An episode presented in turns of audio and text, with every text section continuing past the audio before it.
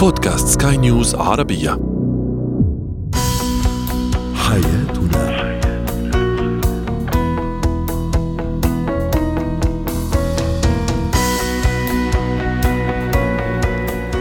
مستمعينا الكرام أهلا بكم معنا إلى حياتنا فضاؤكم اليومي الذي يعنى بشؤون الأسرة وباقي الشؤون الحياتية الأخرى والذي يمكنكم الاستماع إليه عبر منصة سكاي نيوز ارابيا dot com slash podcast وباقي منصات سكاي نيوز العربية الأخرى. معي أنا أمال شاب. نتحدث اليوم عن العلامات التي إذا ما ظهرت في العلاقة الزوجية يجب زيارة استشاري العلاقات الزوجية. أيضا ما هي آه، أهمية وضرورة مساعدة الطفل على البوح بمشاعره حتى لا يقع في شرك الكبت؟ أخيرا سنتحدث عن اتيكات الجلوس في الكافيهات. هو وهي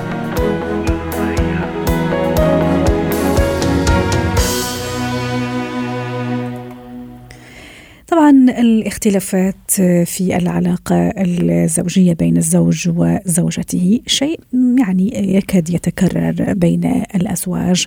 أحيانا قد ينجح الزوج والزوجة أو الشريكان في تجاوز خلافاتهما واختلافاتهما وأحيانا قد يفشلان في ذلك. رغم هذا أيضا أحيانا من غير ما يكون خلاف هناك علامات تدل على أن العلاقة الزوجية أو الزوجة والزوجة بحاجة لاستشاري علاقات زوجية. للحديث عن هذا الموضوع تنضم إلينا عبر الهاتف من القاهرة الاستشارية النفسية والأسرية أمل رضوان يسعد أوقاتك أستاذة أمل. ما هي العلامات؟ آه، إذا ما ظهرت فهذا يعني وتعطيني إشارة أنه أنا كزوج وزوجة يجب أن أذهب لاستشاري علاقات زوجية. تمام. بداية يعني يعني المفروض إن كلا الزوجين يكونوا فاهمين إن مفيش حياة زوجية بدون خلافات وبدون اختلافات واختلافات في وجهات النظر وكده. يعني معنى كده إن إن الخلافات أو اختلافات في وجهات النظر أو إن حتى تحصل مشكلة أو أزمة ما ده أمر طبيعي. المهم هي فكرة طريقة التعامل مع الأزمة أو مع المشكلة مش إن في مشكلة أو أزمة. جميل. طبعا لو اتكلمت بقى على فاحنا بنتكلم إن في خلافات عادي يعني. ولكن إمتى بقى فعلا يبقى هم مش قادرين إن هم يتواصلوا مش قادرين يحلوا مشاكلهم؟ لما تبقى الإحباط يدخل ما بينهم سواء إحباط في المشاعر أو إحباط في يعني في توقعات لدى الطرف الآخر لأن أوقات بيبقى سقف التوقعات عالي عند أحدهما يعني فبيلاقي إن الآخر مش بيبادلوا نفس المشاعر مش بيبادلوا نفس العطاء فبيبتدي يحصل إحباط من أحد الطرفين. الإحباط ده بتبقى نتيجته مشاكل كتيرة جدا إن هم كل ما بيتكلموا بيحصل خلاف ما بينهم بيتخانقوا بيهربوا من الحوار مع بعض. شخص بيبتدي إن هو يفقد الثقة في نفسه أو يفقد الثقة في الطرف الآخر. يبتدي إن هو الاحباط ده يكون نتيجته بقى التكاسل عن العطاء. بعد ما كان بيدي يبتدي إن هو يتكاسل حتى عن يعني الإحباط هي أحد العلامات التي تنذر أو يعني هي إشارة على أني أنا كزوج وزوجة يجب أن أستشير أو أذهب لاستشاري آه. علاقات زوجية ليساعدني ويساعد الكبل بشكل عام يعني على تجاوز المشكلة. آه. أحيانا أيضا أستاذة أمل ما يكون في تواصل تماما بين الشريكين يعني هذا الجسر تماما مقطوع يعني هل أيضا هذا من الأسباب أو من العلامات التي فعلا تنذر بضرورة زيارة الاستشاري الاستشاري العلاقات الزوجية. أخطر المشاكل اللي هو إحنا بنطلق عليه الخرس الزوجي مم. أو الملل اللي بيحصل ما بينهم أو حتى بنقول عليه الانفصال الصامت. أوقات بتوصل فعلا إن الحوار انعدم ما بينهم. فدي من المشاكل الخطيرة جدا إن هم لو ما حلوهاش من البداية ممكن تتفاقم وتوصلهم في الآخر للطلاق أو حياة زوجية تعيشها تماما. فهنا أنا بقول إن المفروض إن الحوار إيه ليه مشكلات إن التواصل ما بينهم أو الحوار بيبقى مقطوع أو كده؟ لأن الحوار بيتحول ما بين الزوجين لحوار مادي بحت لحوار كله مشاكل كله طلبات كل واحد عايز حقه من الآخر وناسي واجباته. فبيبتدي إن كل ما بيبتدوا إن هم يتكلموا يحصل خناقة أو مشكلة ما بينهم فيبتدوا إن هم يهربوا. وعادة غالبا وخصوصا في المجتمعات الشرقية الزوج هو اللي بيهرب من الحوار أو بيهرب من البيت كمان يقضي معظم وقته بره. فهنا في مشكلة كبيرة قوي لازم تتحل. يعني لو مش عارفين إن هم يتواصلوا لازم يبقى في الحوار ما بينهم حوار فيه مودة وفي رحمة زي ما ربنا سبحانه وتعالى قال. فدي من المشاكل الخطيرة اللي لو ما تعالجتش ممكن تؤدي إلى نتائج وخيمة على الأسرة. وبالتالي ضرورة أو استشاره استشارة من من شخص متخصص هي ضرورة. إذا تحدثنا عن الإحباط تحدثنا أيضا عن انعدام التواصل بين الشريكين. هذه من الأسباب أو العلامات اللي تخليني أزور هذا هذا المختص. في علامة أخرى أيضا أستاذ أمل؟ أكيد أكيد. ممكن برضو نتكلم على الغيرة والشك الغيرة اللي هي المرضية. الغيرة. آه اللي هي بتوصل لمرحلة الشك الغيرة المفرطة الغيرة سواء من أو أوقات كمان يعني يعني في الغيره على اللي هي هو بيغير على زوجته أو كده لكن أوقات غيرة من غيرة من دي كمان أخطر إن أنا فعلا يعني احدهما يغير من نجاح الآخر من تفوق الآخر عليه في حاجة سواء كان تفوق مثلا في المستوى الاجتماعي والعائلي أو في المستوى المادي أو في النجاح في الشغل في الشهرة. احد أحد المشاكل دي ممكن تنذر بمشاكل خطيرة. وهنا لازم الطرفين كل واحد فيهم عليه دور. يعني مش بس الشخص اللي بيغير هو المشكلة عنده لا كمان أوقات بتبقى فيه أخطاء من الشخص المغار منه أو المغار عليه. من هو ممكن يكون بيفرط في التباهي في الغرور أو في من الأسباب الغيرة حتى والشك إن ممكن أكون شخص مريب شخص غامض شخص مش واضح مش كتاب مفتوح. أنا لما أبقى كتاب مفتوح ده هيدي اللي قدامي ثقة فيا إن هو هيثق فيا وهيتعامل معايا بدون قلق وبدون توتر. برضه من المشاكل الخطيرة قوي فكرة تدخل الأهل.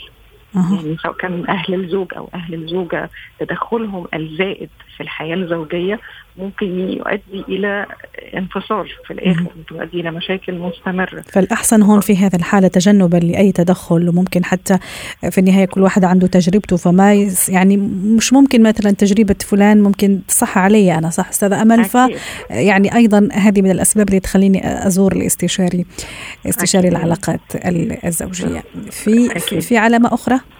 برضو المعاملة السيئة مع الأهل الشريك. يعني غير تدخل الأهل ممكن ما إحنا المفروض إن إحنا بنحافظ على التوازن ما بين احترام أهل الشريك وفي نفس الوقت عدم السماح لهم بالتدخل بس بطريقة راقية. ودورهم يكون دور استشاري وليهم كل التقدير والاحترام. ده برضو بيساعد على الألفة بين الزوجين. يعني لأن فكرة إن يعني شخص منهم بيتعامل مع أهل شريك حياته بأسلوب غير لائق ده بينعكس سلبا على العلاقة ما بينهم. عمر العلاقة ما هتستقر وهم في خلافات بين الأهل أو مع احدهما وأهل شريك حياته. دي برضو من المشاكل جميل. اللي لو ما قدروش إن هم يعالجوها سوا لا يبقى هنا لازم يبقى في علاج على, على ذكر سوا أنت ذكرتي مرتين أستاذة امل موضوع الشراكة أو إنه لازم اثنيناتهم يكونوا عارفين المشكلة؟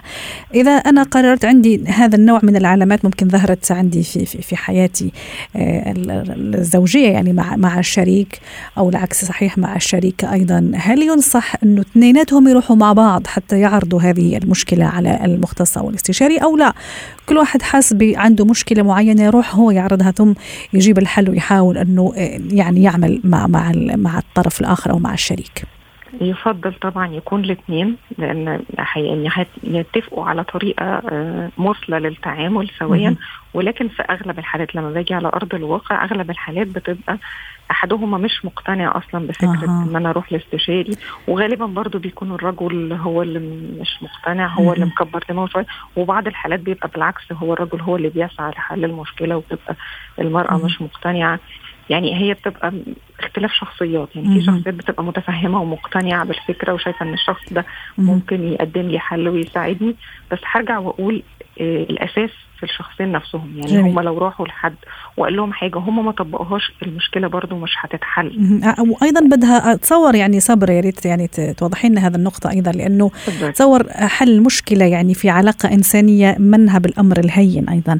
فممكن أيضا الصبر وطولة البال والرغبة في إنه أصحح أنا من من الخطأ أو إني أقوم هذا الخطأ أو اعدل هذا السلوك حتى أكمل الحياة. أستاذة أمل حتى نختم معك أيضا. زي ما تفضلتي اشرتي إلى بعض الناس مش مقتنعين فعلا بعض الأزواج والزوجات أيضا بيقولوا إنه لا أنا أفضل أحل مشاكلي بنفسي. طيب كذا باختصار ما هي أهمية الاستشاري استشاري العلاقات الزوجية؟ في في يعني وين تكمن أهميته؟ هو بيصحح بعض المفاهيم لأن. أوقات بتبقى في مفاهيم مغلوطة عند الناس في موروثات ثقافية أو عادات وتقاليد هي خاطئة هي بتؤدي إلى تدمير الأسرة زي ممكن منها العناد زي ممكن التحكم الفهم الخاطئ لقوامة الرجل. في كتير من المفاهيم مغلوطة. حتى من ضمن المشاكل الرئيسية هي بنقول عليها عدم فهم طبيعة الآخر إن طبيعة الآخر مختلف الرجل غير المرأة احتياجاتهم مختلفة طريقة تفكيرهم ممارستهم للحياة عاداتهم وتقاليدهم. إضافة إلى أن كل واحد فيهم جاي من بيئة وثقافة مختلفة وطريقة مختلفة. فلازم هم يبقوا متفهمين ومقتنعين قوي بفكرة إن الآخر مختلف. فلو هم الاثنين مش فاهمين ده مش قادرين هو بيتعامل معاها على إنها واحد صاحبه وهي بتتعامل معاه على انه واحدة صاحبتها يعني بمعنى مش الصداقة بالعكس هو شيء إيجابي ان يبقى في بينهم صداقة. والأهم من هذا أنا أيضا أتصور انه الاستشاري نفسي يشوف العلاقة يعني من برا يعني يشوفها أيضا بتجرد وبحياد. ممكن هذا راح يخليه يشوف المشكل بشكل أوضح عكس الشخص اللي هو موجود داخل المشكلة. شكرا لك أستاذة أمل رضوان. أنا بدي أتشكرك اسعدتينا اليوم بهذه المشاركة. كنت معنا عبر الهاتف من القاهرة الاستشارية النفسية والأسرية.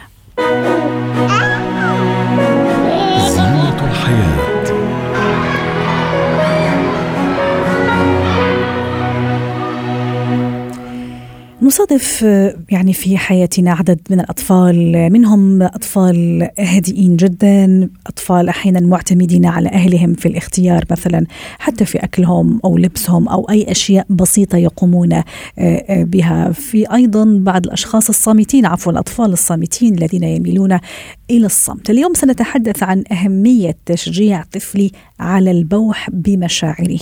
للحديث عن هذا الموضوع.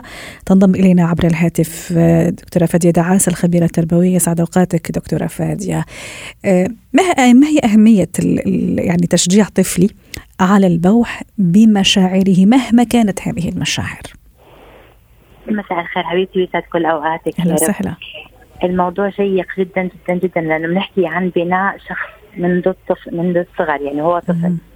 المشاعر أشياء فطرية ونقية ولازم أن يعبر عنها الطفل بحرية. بمعنى أن المشاعر هي مخلوقة فطرية داخله لكن كيف يعبر عنها والكميات وأين ومتى وكل هذا شيء سلوكي أو هو سلوك فعليا أو مهارة إحنا اللي بنعوده عليها أو إحنا اللي بنساعده عليها. في جانبين هو بيعملها تلقائي من نفسه لكن تقنينها وعملها كمهارة استخدامها في الوقت الصح. حتى يأخذ النتيجة الصح نفسيا. له وللمحيطين هذه سلوك ومهارة إحنا اللي بنعودوا عليها ما هو بعض التدريبات الخاصة فيه هو. جميل. لازم يعبر لازم جدا يعبر عن مشاعره لأنها زي ما قلنا هي المساعد النفسي. يعني هذه الصحة النفسية للطفل أو للإنسان في التعبير عن مشاعره أول قبل ما يعبر عنها يعرف كينونتها إيش هي هذه المشاعر. جميل. يعني دكتورة فادية ما الذي يمنع الأطفال من التعبير عن مشاعرهم مثلا؟ هل هي التربية القاسية اللي يعتمدها نعم. بعض الآباء مثلا أولياء نعم. الأمور؟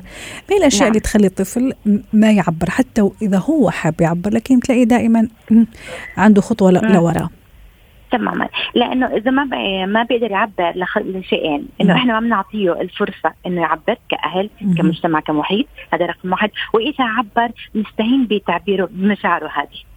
يا إما بنستهين فيها أو بنقول له إنه هذا حكي sorry فاضي ما منه هذا الكلام وكذا. فهذا هذول الاثنين بيخلوا الولد إنه يعمل back up إنه يرجع لورا ما بده يعبر أو ما تعبر عن شعورها جميل. وأيضا أنا أضيف لهذا موضوع النظرة المغلوطة عن الوقار. أكيد. بمعنى أنه أنا يعني كأب أو أم okay نعم. الوقار شيء جميل وأنه ابني نعم. يحترمني هذا شيء مفروغ منه انه ابني يعني في احترام هذا وفي يعني شعرة معاوية زي ما بيقولوا كثير مهم لكن أيضا من المهم بمكان أني أخليه في فترات معينة أنه لا يعبر أي نعم أنا أمه أو أنا أبوه لكن هذا لا يعني أنه ما يعبر عن عن مشاعره طيب خلينا نتفق أيضا على على طرق أستاذة فادية أيوة. تخليني أيوة. أيضا إني أشجع ابني وطفلي على نعم. البوح بمشاعره نعم. أول شيء في عندنا كم من طريقة أو كم من خطوة فعليا هي. انه لازم تعطي أول شيء الفرصة لنفسك أنت. هلأ قلتي شيء مفيد جدا جدا. إنه إحنا اللي بنعطي الفكرة المغلوطة عن التعبير عن المشاعر بإنه شيء تجاوز الأدب مع الأب أو مع الأكبر أو مع المحيط. أو إنه هذا شيء ما بصير يعبر فيه لازم يكون في وقار. الوقار مش مش بمعنى كذا. الوقار بإنه أنت ما تستنفذ هذه المشاعر للحد الأعلى. أو بالجانب الآخر. هلأ لازم تعطي نفسك فرصة كمربي فعليا لفهم حقيقة المشاعر هذه اللي الطفل عم تعبر عنها. هذه اولا.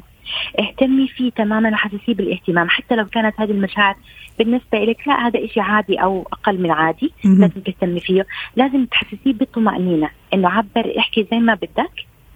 أوكي؟ وأنا بسمع لفوني أيوة. أو أهم شيء كمان تعلميه زي ما قلنا قبل شوي تسمية المشاعر.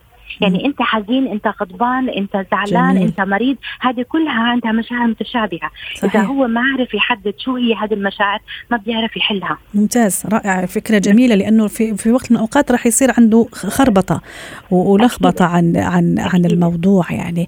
هذا أيضا راح يقودني للحديث عن تشجيعه على تكوين مخزون لغوي أيضا لأنه اللغة هي هي أساس التحاور والتواصل اليس نعم. كذلك. نعم. نعم هلا إحنا آه، كتبنا في في أدب في التربية وأدب الطفل كثيرا ومن بينها كتبنا شيء عن المشاعر. كتاب خاص إنه عن المشاعر إنه إحنا كانت في عندنا بنت وسميناها مشاعر ميرا حتى تعبر عن مشاعرها قبل ما ندخل في كل المشاكل الخاصة فيه أو التحديات الخاصة فيه. إذا هو ما قدر يعبر عن مشاعره إذا ما تواصلتي معه بهذه اللغة التعبيرية عن مشاعره ما حتعرف المشاكل اللي حتكون عكبت واذكر من حلقة من الحلقات كنا نحكي عن المراهقين لما قلنا هل نتركهم يعبروا صح. أو نقول لهم خلص لا ما تبكوا وقت الفشل العاطفي. صح. لا فقلنا خليهم يبكوا ويتكلموا لأنه هذا التعبير عن مكنونهم. جميل أيه. طبعا هذا كله يدخل في في تحت مظلة تنمية الذكاء الوجداني لما أنا أسمح له إنه يبوح بمشاعره في الختام أيضا دكتورة نعم. فادية أكيد نعم. الطفل يتعلم من السلوك وليس من الكلام أكيد. يعني كيف أنا أيضا من خلال سلوكي من خلال تصرفاتي نعم. أيضا أخليه وأساعده على تنمية هذا الذكاء الوجداني وبالتالي مشاعره أيضا نعم هذا بيرجعنا للنقطة الأولى اللي قلناها قلنا هو سلوك وهي مشاعر أو ذكاءات وجدانية آه، اجتماعية عقلية آه، فطرية سوري. هذا آه، أنت كأم لما بتعبري عن حزنك أو غضبك أو أو بطريقة عقلانية وبتسمحي إنه يشوف هاي الطريقة أو كولي أمر لما اكون أنا غاضب أغضب بحدود معينة أتمكن من نفسي أنا القدوة لهذا الطفل. بنرجع بنقول دائما هو إحنا مرآته. ما يشاهده عنا هو اللي بيعكسوا عليه جميل. فالسلوك إذا أنت ما كنت ضابط لسلوكك الضبط الإيجابي ما فيك تعلمه يضبط سلوكه الضبط الإيجابي ويعبر بطريقة صح بالوقت المناسب. شكرا لك دكتورة فديدة عاصل الخبيرة التربوية ضيفتنا عبر الهاتف من دبي. اتكات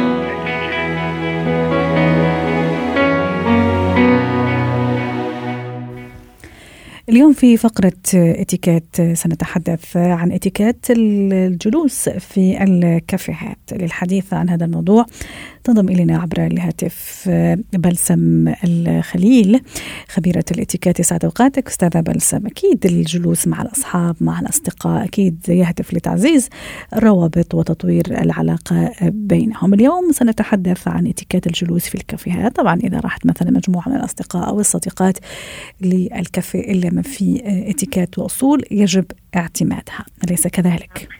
أكيد أول شيء اللي بنحب نقوله دائما إنه إذا نحن بنقدر نحجز قبل بوقت بيكون أحسن وخصوصا في هذه الأيام. آه أكيد طبعا. نحن نحكي بالأيام العادية لا إن شاء الله الأيام العادية, العادية والجميلة ترجع وكورونا تروح إن شاء الله. آمين آمين. so so, اختيار المقاعد هو واحدة من الأشياء اللي كثير مهمة لأنه للأسف أمرار مثلا بيكونوا شخصين بيروحوا بنقوا طاولة لستة أشخاص. هيدي شوي فيها أنانية لأنه ممكن يجي group ثاني ما يكون يكون في طاولة متاحة لهالأعداد يعني ويقولوا لهم لازم تنتظروا. so نحن ادبيا وعلى الإتيكيت إنه نحن عارفين حالنا. اثنين أربع أشخاص إلى آخره.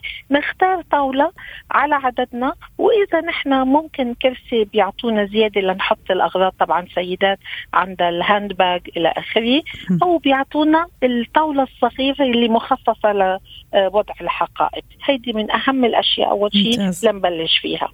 وأيضا احترام أستاذة بلسم خليتيني آه، يعني شيء بشيء يذكر كما يقال احترام مثلا اليافطة أو يعني اللي مكتوب عليه مثلا طاوله محجوزة في ناس لا تصر على إنه بدها تجلس في هذا المكان رغم إنه كاتبين إنه محجوز مثلا في ناس اتصلت من قبل وحجزت المكان. وخصوصا إذا بمكان بيطل على بحر أو مثلاً. على فيو يعني مثلاً. آه، هو الاتيكيت كله أدب والاداب هي من احترام نفسنا قبل احترام الآخرين لما نتصرف ونعلي صوتنا ونقول أنا بدي هالمكان بنكون عم نحرج حالنا قبل الآخرين يعني إذا بدنا الناس يقولوا عنا لا سمح الله نحن ناس غير لائقين نتصرف بهيدا الأساس مهم. نلتزم يعني حتى المطعم حتى الكافيه له قوانينه سو كل ما نحترمه نحترم حالنا بعد يعني. صحيح. هون بيجيبني لموضوع حدة الصوت يلي هو شيء بصير لما آه مثلا آه، صار في آه، إشكال ما لا عجبني هالمكان ما عجبني هالمكان أو حتى جلسنا وبلشنا ناخذ ونعطي مع بعض. سو بيرتفع حدة الصوت. هيدا كتير آه، يعني شيء مؤذي للسمع وبضايق الحاضرين. وكتير غير لائق وخصوصا للسيدات يعني السيدات. اللي بنسمعهم صوت عالي أو ضحك هيدا من أبشع الأشياء اللي بنشوفه بالمقاهي صراحة. آه، في نقطة أيضا حابة أشير لها ما أعرف إذا أيضا تندرج ضمن موضوع الاتيكيت والأصول أيضا آه، يفضل أنا برأيي أنه نبتعد عن دعوة الأفراد مثلا أو الأشخاص أو الناس اللي, اللي ما يتفقوا مع بعض أو المتنافرين مع بعض أو اللي عندهم ممكن آه، مشاكل مع بعض أليس كذلك حتى في النهاية تكون الجلسة مريحة لل- للجميع وحتى نحافظ على أجواء الألفة والمحبة والم- بي- بين المجموعة. كاملة مية بالمية دايما بنقول آه يعني أمرار بيجينا دعوات مبهمة يعني بنقول أحيانا نسأل عاملة- ست بلسم مثلا لما تجيني سامحيني حقنا. كلامك مثلا حق. تعزمني آه، سيدة بلسم فأنا ممكن أسأل مين جاي على على على الغداء أو على العشاء حقك باتيكيت الدعوة. مثل ما بنطلب بنطلب تفاصيل الحيثيات إنه والله برا جوا إنه أنا. شو بلبس للحديقة أو بالداخل إلك حق تعرفي أنت مين موجود حتى إذا في حساسيات معينة اللي المضيفة ما معها خبرهم على الأقل نلفت للنظر لأنه ما في أبشع منا إنه أنت تخلقي جو غير آه، جميل يعني بهيدي الجلسة.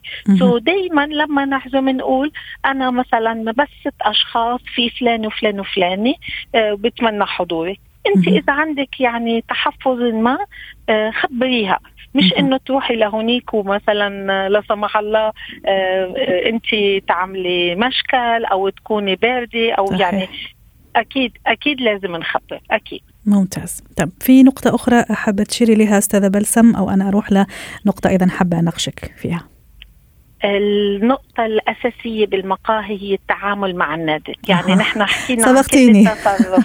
هيدي نقطة اللي آه، نحن دايما بنشدد عليها. هيدا موظف مثله مثل أي موظف تاني بمؤسسة تانية. الأدب واللياقة والطريقة اللي بنطلب منها وحتى لو صار معنا مشكل لو بعت لنا شيء أو جاب لنا شيء على الطاولة ما كان طيب ما كان آه، طلبنا. هيدي الحدية بالصوت آه، سوري على التعبير قلة الأدب مهم. آه، آه، انه آه، الزلمه أو الشخص هيدا اللي عم بيساعدك لحتى تكون جلستك قاعدة ما ذنبه إذا كان في خطأ من المطبخ نطلب. بأدب وأهم شيء بصوت واطي وغير. غير إنه نطلب ونتعامل معه بأدب. بدنا نتذكر دائما إنه الفاتوره شو ما كانت بكافيه أو مطعم يجب أن نضع تب. يعني البخشيش. على الأقل معدله 10% هيدا على الأقل. وإذا مم. كنت مبسوطة بالقعدة وحابة تعطي أكتر كل ما أعطيتي أكتر وجيتي مرة تانية بنبسطوا فيكي أكتر يعني صحيح. صراحة. ولا يخدم بخيل. طيب البقشيش نعطيه ع- يعني الآن يعني في اختلافات. في مثلا مطاعم لا تحط أو كافيهات تحط مثلا مكان box لل يعني رح يتقسموه كل كل الموظفين. في لا كل موظف يعني يأخذ نصيبه يعني. كيف أنا أعطي الطريقة اللي أعطي بها ال- ال- هذا ال- هذا البقشيش الاتيكيت آه، بيكون على يعني الأصول العامة. بتكون على الفاتورة يعني أنت. بتضيفيها وخصوصا هلأ عم شجع credit card مش كاش مشان اللمس الأغراض إنه على ال credit card لو سمحتوا ضيفوا هيدي بتكون للمجموعه جميل. لكن افترضي أنت كنت عندك دعوة حلوة مم. مناسبة مبسوطة موظف معين كان كتير صح. سوبر خدمته صح. ممتازة مم. أنت إلك حق تخصصي بمبلغ خاص فيه وهيدا ضمن الاصول يعني أنت فيك تعطيه لحاله شكرا وعذبناك معنا وممنين على الخدمة لكن بضل عليك ال 10% تنضاف على الفاتوره اللي هي المينيموم نعم. على, على ذكر النادل أيضا أستاذة بلسم نشوف بعض الناس يعني في الكافيهات مثلا يعني تفرط أو تبالغ إنه تطلب منه مثلا إنه ياخذ لها صور. ومسكين يعني حرام آخر شيء يعني يصير شغله إنه هو يلتقط الصور لهذا لهذا الزبائن وينسى إنه مسكين عنده شغل يعني. فايضا اتصور هذه من الأشياء اللي ما لازم نتصرفها أليس كذلك؟ يعني للأسف بعصر ال social media كل اللي بيهمنا قبل ما ناكل ونشرب نصور فنجان القهوة ونصور حالنا قبل أي شيء. بدنا نعرف إنه كمان هيدا عنده وظيفة وعنده مهام معينة ودوام معين. إلنا حق نطلب مرة واحدة وهن بيرحبوا لأنه طبعا أنت عم تعملي لهم تسويق للمكان خصوصا إذا ذكروا وين موجودين وإنه شو حلو أو هو ذكروا معه بقلب الصورة في صحون معينة شكلها حلو طيبة إلى آخره. آه بيرحبوا لكن مش معناتها إنه المطعم لنا أو المناسبة إلا إذا كنا حاجزين كل المكان بيعرفوا مناسبة خاصة لازم هن يعني يعطوا من قلبهم يعني. على ذكر ال social media أيضا أستاذة بلسم في في البعض مثلا يتصوروا مثلا وأنا ماني عارفة إنه في النهاية مثلا هذا الصورة راح تحطها صديقة من الصديقات على ال social media مثلا أنا ما ما عندي الرغبة. فهل أيضا من الاتيكيت والأصول إني أبلغ أو أخبر الناس؟ من مش من غير الاتيكيت ممنوع نحط صورة ومن غير اللائق إن نحط صورة دون طلب الإذن من صاحب العلاقة. واضح. يعني في عشر أشخاص بنقول يا صبايا يا شباب ممكن حطها أنا ححطها على الفيسبوك على الإنستغرام حدا عنده مانع. وأكثر من هيك مش بس الصورة آه ستنا الكريمة الخاصية المكان. يعني مم. نقول نحن وين؟ في ناس ما بتحب تذكر وين موجودة. صحيح. بدنا صحيح. نتأكد إنه الكل موافقين بعدين بننشر شكرا لك بلسم خليل خبيرة الاتيكيت ختام حياتنا. شكرا لكم وإلى اللقاء. حياه